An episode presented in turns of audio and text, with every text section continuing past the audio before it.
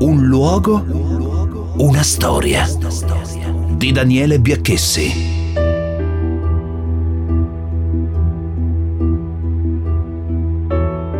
Nel 1943 lo scenario strategico della Seconda Guerra Mondiale sta volgendo a favore delle forze alleate. Germania e Italia sono sconfitte su vari campi di battaglia.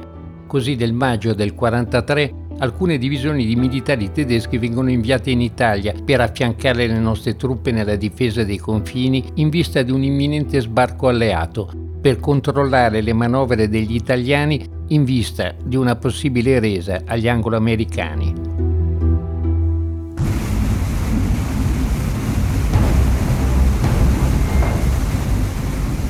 Le truppe inglesi e americane si avvicinano alle coste italiane dopo aver sconfitto le forze dell'asse in Africa. Il 10 luglio 1943 lo sbarco in Sicilia avviene in modo improvviso e in poco più di un mese l'isola è occupata. I militari italiani si arrendono e le truppe tedesche, le uniche a opporsi all'avanzata alleata, sono costrette a ritirarsi in Calabria.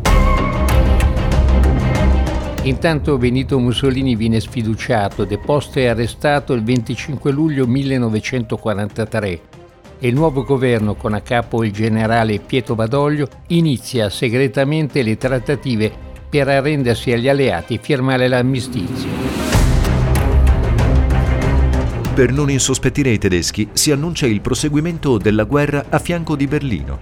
La Germania però non si fida delle rassicurazioni italiane e dal 26 luglio 1943 intensifica l'invio di divisioni corazzate, paracadutisti, fanteria. Contemporaneamente gli alleati bombardano pesantemente il nostro paese, colpiscono gli insediamenti industriali, i mezzi di comunicazione, i danni sono ingenti e le perdite maggiori interessano soprattutto i civili italiani. Sul fronte dei ribelli, dopo la caduta del fascismo il 25 luglio del 1943, nasce il Comitato di Liberazione Nazionale Alta Italia.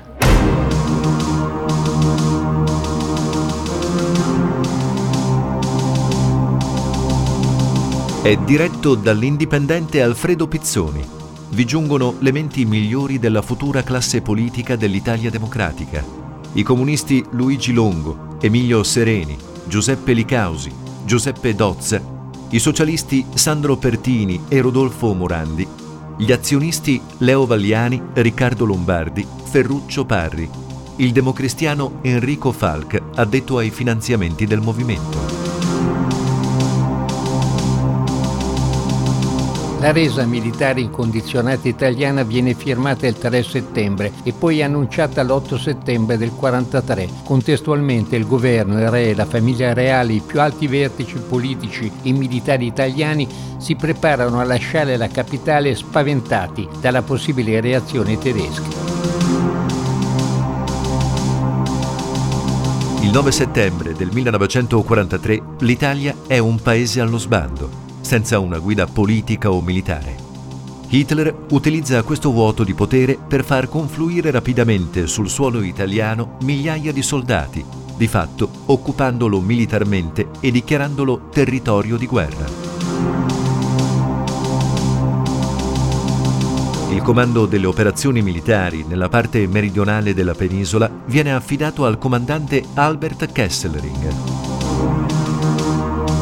In Abruzzo Vittorio Emanuele III e il suo seguito riparano prima presso il castello di Crecchio e poi si imbarcano dal porto di Ottona verso Brindisi. In Abruzzo avviene anche la liberazione di Mussolini, che si trova agli arresti in un albergo di Campo Imperatore. Un drappello di uomini scelti fra i militari tedeschi riesce a farlo evadere e lo porta in Germania. Spinto da Hitler, Mussolini mette in piedi un nuovo Stato fascista nell'Italia del Nord, alle direttive del governo tedesco. Il 23 settembre 1943 Mussolini rientra in Italia e proclama la nascita della Repubblica Sociale Italiana. Intanto truppe americane e britanniche procedono parallelamente lungo i due versanti della penisola italiana, giungendo rapidamente nelle regioni centrali dove l'Italia si restringe e si arrocca sugli Appennini. All'inizio di novembre del 43 le divisioni al comando del generale Montgomery sono in Abruzzo. L'obiettivo degli alleati è spugnare Roma e la conquista dell'Abruzzo diviene fondamentale per creare un corridoio che possa portare mezzi e uomini a rinforzo della quinta armata americana impegnata sul fronte laziale mentre una parte degli uomini dell'esercito britannico attacca sulla costa adriatica, altri combattono sulle montagne abruzzesi. Il 27 novembre 1943 gli alleati danno l'avvio alla battaglia del Sangro. I primi giorni attaccano i nazifascisti su Mozzagrogna e Santa Maria in Baro, per poi dirigersi verso Fossa Cesia e il mare a est verso Lanciano e Castelfrentano a ovest. Le battaglie seguono quindi due vettori. Uno verso nord sulla costa, dove si consumerà la sanguinosa battaglia di Ortona, uno verso il Chietino alla conquista di Orsogna e Guardia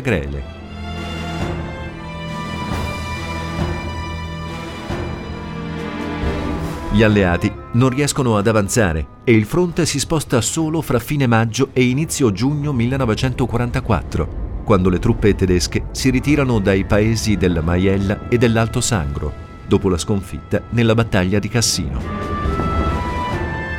Nel giugno 1944 tutto il territorio abruzzese è liberato. Al fianco degli alleati si muovono intanto le truppe ribelli. Da marzo ad agosto 1944 opera il Corpo Italiano di Liberazione, CIL, nato dalle ceneri del primo raggruppamento motorizzato. Si tratta di un corpo d'armata con 14.000 uomini alla guida del generale Umberto Utili. Dispone della divisione paracadutisti Nembo, di unità di fanteria, bersaglieri, alpini, artiglieria, genio del reggimento San Marco della Regia Marina. Il corpo italiano di liberazione combatte al fianco dell'armata polacca nella battaglia di Filottrano, vicino ad Ancona, nell'estate 1944. Poi libera Chieti, Teramo, Ascoli, Macerata, Iesi e Urbino. Nel settembre del 1944 il Corpo Italiano di Liberazione lascia il posto ai primi gruppi di combattimento. Sono vere e proprie divisioni di fanteria del ricostituito esercito italiano nascono le divisioni Friuli e Cremona, ognuna composta da 10.000 soldati. Poi si aggiungono i gruppi Folgore, Piceno, Legnano e Mantova. I gruppi di combattimento contribuiscono all'operazione di sfondamento della linea gotica, liberano Bologna e rappresentano il nucleo della riorganizzazione su basi nuove del nostro esercito. Dal 7 settembre 1944 i partigiani italiani si fondono nel Corpo dei Volontari della Libertà. Capo del Comando Militare Supremo è il generale Raffaele Cadorna. Vicecomandanti sono Ferruccio Parri, Partito d'Azione, e Luigi Longo, Partito Comunista. Altri componenti sono Enrico Mattei, Democrazia Cristiana, Giovanni Battista Stucchi, Partito Socialista e Mario Argenton, Partito Liberale e Formazioni Autonome. Con l'accordo fra Colnai e alleati, le formazioni partigiane vengono riconosciute formalmente, a condizione che a guerra conclusa i combattenti riconsegnino le armi e si sottomettano all'amministrazione anglo-americana.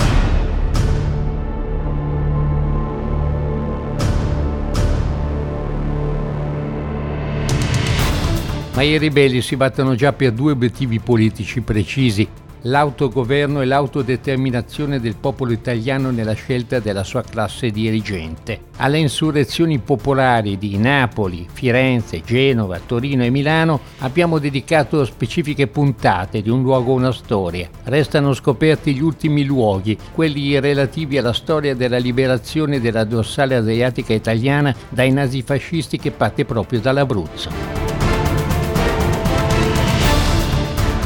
In Abruzzo opera principalmente l'ottava armata, che conta divisioni provenienti da tutto il Commonwealth, Regno Unito, Nuova Zelanda, Canada, India, e che viene comandato dal generale Montgomery. Si tratta di decine di migliaia di uomini ottimamente equipaggiati e sostenuti da un apparato imponente che fornisce senza alcun risparmio mezzi o rifornimenti, ma che ha bisogno di tempo per muoversi lungo la penisola. In Abruzzo sono già operative dal 1943 le prime bande ribelli. Bosco Martese, 1134 metri sul livello del mare. Località Ceppo di Santa Maria, punto finale della strada che unisce Teramo alla Valle Castellana in Abruzzo.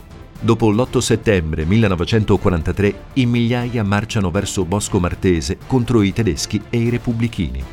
Soldati sbandati, ex prigionieri fuggiti dai campi di concentramento di Teramo, Corropoli, Tossicia, Civitella, Isola del Gran Sasso. Ci sono neozelandesi, inglesi, americani, slavi, detenuti politici antifascisti.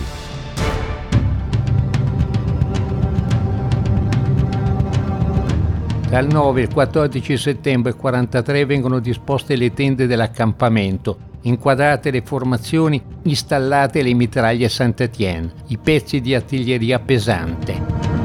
Il 25 settembre del 43 una colonna motocorazzata tedesca si reca verso il bosco su indicazione dei repubblichini. Durante il tragitto a Torricella Sicura al mulino De Jacobis catturano sette partigiani. Quando arriva a Bosco Martese la colonna tedesca viene poi investita dal fuoco dei cannoni e delle mitragliatrici dei ribelli. 30 camion vengono presto bloccati e il comandante della colonna, il maggiore austriaco Hartmann, viene catturato. Il resto dei tedeschi indietreggia e ripiega su Teramo. A 6 km da Bosco Martese, 5 partigiani vengono fucilati. A quel punto il comando partigiano uccide il maggiore Hartmann, ma i nazisti non si danno per vinti. Il 26 settembre 1943 rastrellano Bosco Martese fucilano nella loro caserma di Pascellata di Valle Castellana militari passati ai ribelli.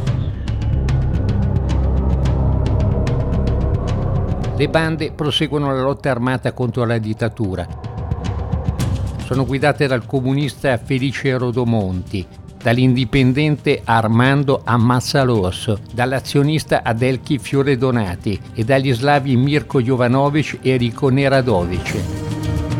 Tra il 5 e il 6 ottobre 1943 insorge anche Lanciano. I partigiani sono guidati dall'operaio cordaio Trentino Barba. Il gruppo attacca una colonna tedesca in contrada Pozzo Bagnaro. Numerosi nazisti vengono feriti. Nella successiva rappresaglia Trentino Barba viene fermato, torturato, accecato con le baionette e finito a colpi di pistola dai nazisti. È la rivolta dei martiri ottobrini.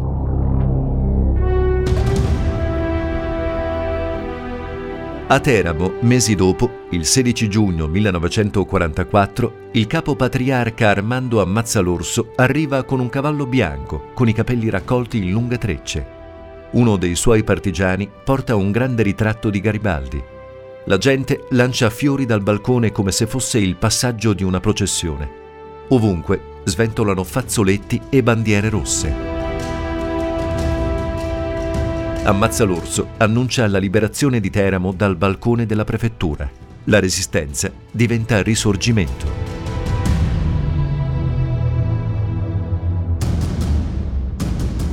Sempre in Abruzzo è attiva la Brigata Maiella, di ispirazione repubblicana e diretta da Domenico Troilo ed Ettore Troilo, futuro prefetto di Milano nel dopoguerra l'unica formazione partigiana ad essere decorata con la medaglia d'oro al valore militare alla bandiera. Domenico Troilo racconta così la nascita di questa formazione che poi combatte per lunghi mesi a fianco degli alleati e libera Abruzzo, Marche e Romagna fino a Bologna. La Maiella che cos'è? La Maiella è una formazione irregolare sorta, nata in questa zona nel 1943. 1943 dove si sono trovati questi piccoli nuclei di combattenti, di patrioti, nei paesi dell'Aventino Sangue, perché noi ci siamo trovati, io non stavo a Gesso Parena, ero ritornato nel novembre del 1943, quindi dopo la caduta del fascismo dopo l'8 settembre del 1943, tutto quel minimo di organizzazione di uno Stato, di una regione, era tutto finito a niente. L'autorità eh, costituite, diciamo, se chiamiamo l'autorità lo sfossamorti, tutto, cioè il maresciallo dei carabinieri, tutti erano andati via. La brigata Maiella non nasce sul piano ideologico, ma dalla necessità di riprendersi la terra abruzzese occupata dai tedeschi. Come, come si diventa partigiani? Innanzitutto noi siamo ritornati in una zona dove bella, un bel periodo di tempo, ai primi no, a novembre, eh, cioè noi stavamo, io ero ritornato qua perché l'esercito italiano si era dileguato, si era sfasciato, sono ritornato qua, sono cominciati a venire i tedeschi perché i tedeschi eh, sono cominciati a venire in questi paesi qua. E come sono arrivati? Non come amici, sono arrivati all'inizio come arriva uno qualunque poi hanno cominciato a rubare, hanno cominciato a rubare diciamo bestiame, rubavano tutto quello che trovavano, biancherie, sta roba qui, quindi cioè il tedesco che è arrivato in queste zone non ha fatto nessun lavoro per crearsi delle, delle simpatie. Alla fine un piccolo gruppo di ribelli abruzzesi viene cooptato dagli inglesi. Questo avvocato Troilo, che credo che fosse socialista, insomma, o dell'area socialista, lo mandò a chiamare il maresciallo Messe, che era il capo di Stato Maggiore dell'esercito. E invece questi volevano che noi entrassimo nell'esercito, che lo scopo loro, dice, avevamo avuto già dei morti. Volevano che si entrasse tutto questo, che non poteva avvenire perché non è che lui potesse decidere da solo, cioè, ma non poteva venire perché noi abbiamo sempre ritenuto che la monarchia era più responsabile di tutto quel casino che era successo degli altri, perché loro se ne sono scappati e noi non potevamo più giurare fedeltà. C'è uno Stato monarchico in cui era un fellone, c'è gente che scappa, che cosa che cazzo vuoi. Tant'è vero che a noi ci hanno accettato come eravamo, L'unica cosa che ci siamo messi d'accordo, siccome avevamo avuto dei morti, cioè figli povera gente, sta roba qui, ci aggregarono a una divisione italiana solo amministrativamente.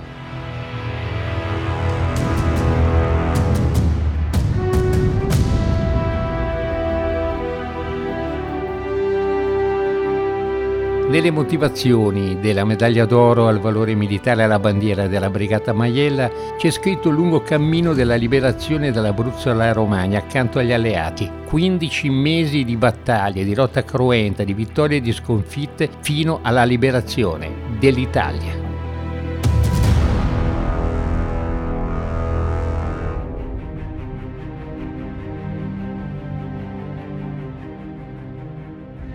In 15 mesi di asperrima lotta sostenuta contro l'invasore tedesco, con penuria di ogni mezzo, ma con magnifica esuberanza di entusiasmo e di fede, sorretti soltanto da uno sconfinato amore di patria, i patrioti della Maiella, volontari della libertà, affrontando sempre soverchianti forze nemiche, hanno scritto per la storia della risorgente Italia una pagina di superbo eroismo.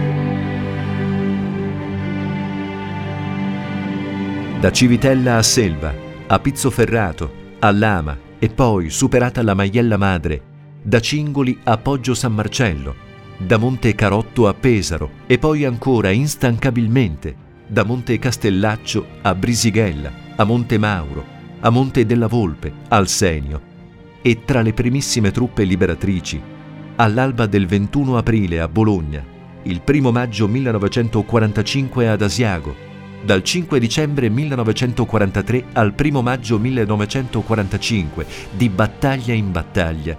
Essi furono sempre e ovunque primi in ogni prova di audacia e di ardimento. 54 caduti, 131 feriti, di cui 36 mutilati, 15 medaglie d'argento, 43 medaglie di bronzo e 144 croci al valor militare testimoniano e rappresentano il tributo offerto dai patrioti della Maiella alla grande causa della libertà.